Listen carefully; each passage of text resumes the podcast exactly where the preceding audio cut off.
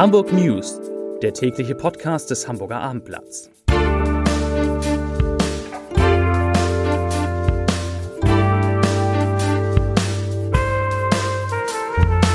Herzlich willkommen. Mein Name ist Lars Heider und heute geht es um die Bundestagswahl, die in Hamburg für SPD und Grüne noch besser gelaufen ist als im Bund und für die CDU noch schlechter. Die wichtigsten Zahlen, die Namen der Direktkandidaten, die Hochburgen der Parteien, all das erfahren Sie gleich und ein bisschen etwas über und von Corona gibt's natürlich auch noch. Zunächst aber wie immer die Top 3, die drei meistgelesenen Themen und Texte auf abendblatt.de. Auf Platz 3 Wahlbeteiligung Norden nur von einem Bundesland geschlagen. Auf Platz 2 der HSV plant sein erstes 2G-Spiel. Und auf Platz 1 Hamburger Grüne, jüngste Abgeordnete im neuen Bundestag. Das waren die Top 3 auf abendblatt.de.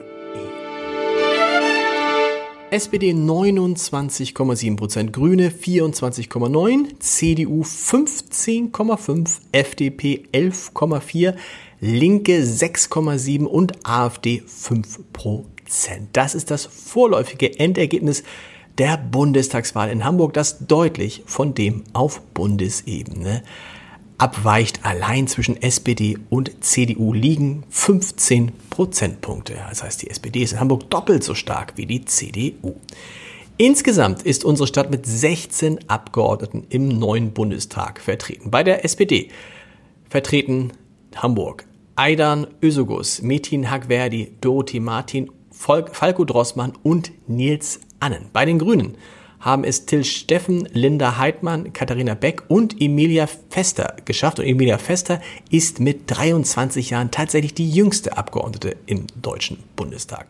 Weiter geht es bei der CDU. Für die CDU sitzen in Berlin Christoph Ploss, der Landesvorsitzende, Franziska Hoppermann und Christoph de Vries.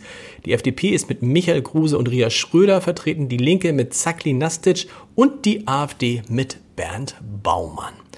Das waren die Abgeordneten zur Wahlbeteiligung. In Eppendorf, Großflottbeck und Wodorf-Ohlstedt gab es eine Wahlbeteiligung von mehr als 90 Prozent. Das sind die, das waren die höchsten Werte. Die niedrigste Beteiligung mit 59,2 bis 60 Prozent, die gab es in Billbruck, Billstedt und Jenfeld. Insgesamt liegt Hamburg mit einer Wahlbeteiligung von 77,8 Prozent, Entschuldigung, 77,8 Prozent auf Platz 3 in Deutschland. Platz 1 ist Bayern mit 79,8 und Platz 2, na klar, Schleswig-Holstein mit 78,3.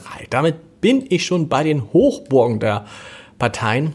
Das ist ganz interessant. Die verteilen sich natürlich über die ganze Stadt. Also, wo ist die SPD am stärksten gewesen? In Bild steht mit 40,4 Prozent, in Jenfeld mit 38,6 und in Wilsdorf, das ist im Süden, mit 37,3.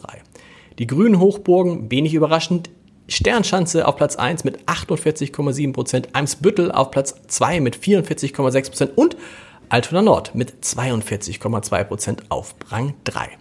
Die CDU hat natürlich auch Hochburgen in Hamburg. Denken Sie mal nach, welche könnte die Nummer 1 sein? Na klar, Nienstädten 31,9 Prozent, gefolgt von Blankenese 30,3 und Wellingsbüttel auf Platz 3 mit 29,9 Prozent. Die FDP-Hochburgen, auch da ein alter Bekannter. Auf Platz 1 Nienstädten mit 21,6%. Auf Platz 2 Wohldorf-Ohlstedt mit 21%. Und auf Platz 3 die Hafen City mit 20,6%. Die Linken haben folgende Hochburgen in Hamburg. Auf Platz 1 Kleiner Grasbruck Steinwerder 29,1%.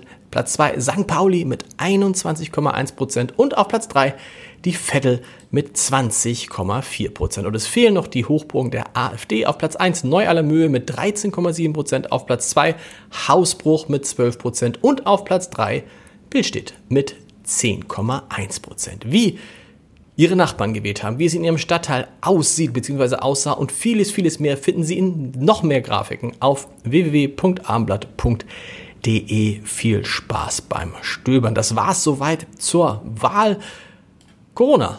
Da gibt es noch zwei Meldungen zu, denn der HSV will am liebsten noch in dieser Woche mit dem Vorverkauf für das erste 2G-Spiel im Volksparkstadion gegen Fortuna Düsseldorf am 16. Oktober beginnen. Derzeit arbeitet man beim HSV fieberhaft an verschiedenen Möglichkeiten, wie das 2G-Konzept, das nur Geimpften und Genesenen den Eintritt ermöglicht, auch im 57.000 Zuschauer fassenden Stadion umgesetzt werden kann. Dabei hofft der Verein, dass im Innenraum des Volksparkstadions, also rund um das Spielfeld, für die Aktiven weiterhin das 3G-Modell gelten kann. Außerdem wird geprüft, ob man die Zuschauer außerhalb des Stadions kontrollieren kann, um so zu verhindern, dass auch alle Ordner einen 2G-Nachweis haben müssen. Und dann bleiben noch die Corona-Zahlen von heute. Heute sind in Hamburg 112 Corona-Neuinfektionen gemeldet worden. Das sind 17 weniger als am gestrigen Sonntag, aber 20 mehr als am Montag vor einer Woche. Und damit verändert sich der Inzidenzwert nur leicht und liegt nun bei 61,4 Neuinfektionen je 100.000 Einwohner in den vergangenen Tagen. Gestern waren wir bei 60,4. Und morgen gibt es eine neue Folge der Hamburg News um 17 Uhr. Bis dahin, weitere Podcasts des Abendblatts finden Sie unter www.abendblatt.de slash podcast. Bis dahin, tschüss.